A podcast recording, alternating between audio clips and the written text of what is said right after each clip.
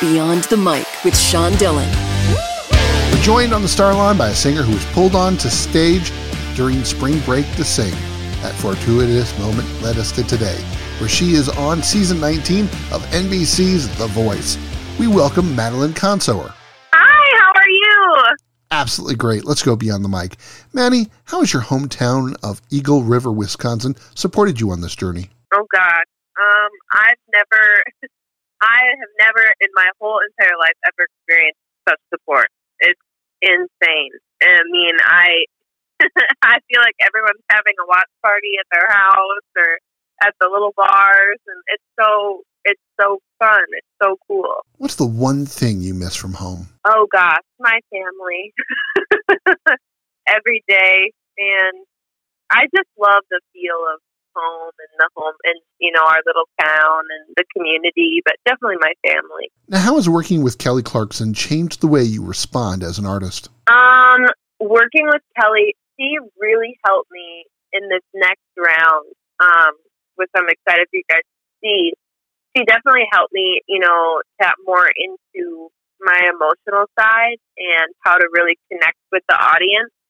Um, and like telling my story to the people watching me. She really helped me with that aspect, which I've done in the past, but never to that extent. And I don't, I mean, I don't think I'll ever be the same after that. I feel like I'll definitely be able to really express, you know, who I am as an artist better and also like how I'm feeling with this particular song or a song or, you know, like whenever I perform in the future. I think it was, it's very valuable information. And that's what she kind of led me through for the knockout. You've moved to Nashville, got a second job at Barry's Boot Camp the last couple of years. How have you changed from when you got to Nashville to now? That's a great question.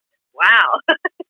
um, well, first of all, I was 20 when I moved to Nashville. Um, I was so young and so naive.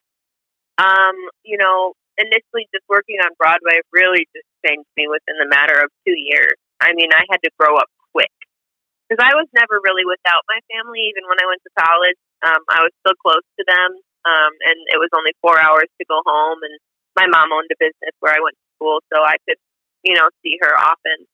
Uh, and then when I, you know, moved, I didn't get to see my family, like at all. It's a 14 to 16 hour drive to get to Eagle River.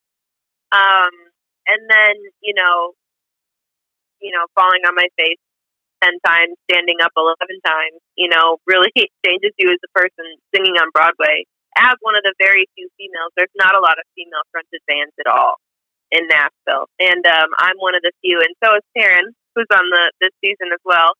Um, and then, you know, having to come to the conclusion that, wow, you know, I'm not making ends meet. I need to get a day job. That changes you again. I had to grow up again uh, and then deciding I want to be a trainer as well, and, and kind of not changing my career path, but like uh, updating my career path a little bit to help me both ways.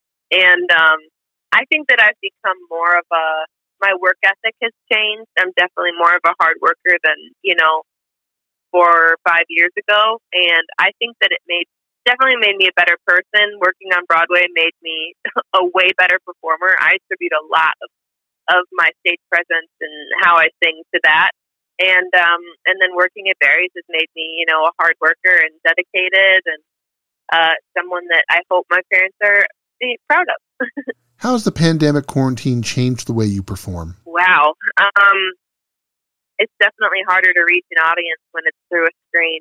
Uh, but I think it has, you know, changed the way I perform, and not just me, but a lot of artists because it's it's a lot more stripped down. It's not the glitz and the glam and the sold out stadiums or the you know packed bars. It's you at home and a guitar or a piano singing your songs, and I think it it was a a, a blessing of in a big disguise. Um, you know, to really show who we are as artists and um, I think it's actually kind of cool to see all these people, you know, just at home singing because it's what they love to do.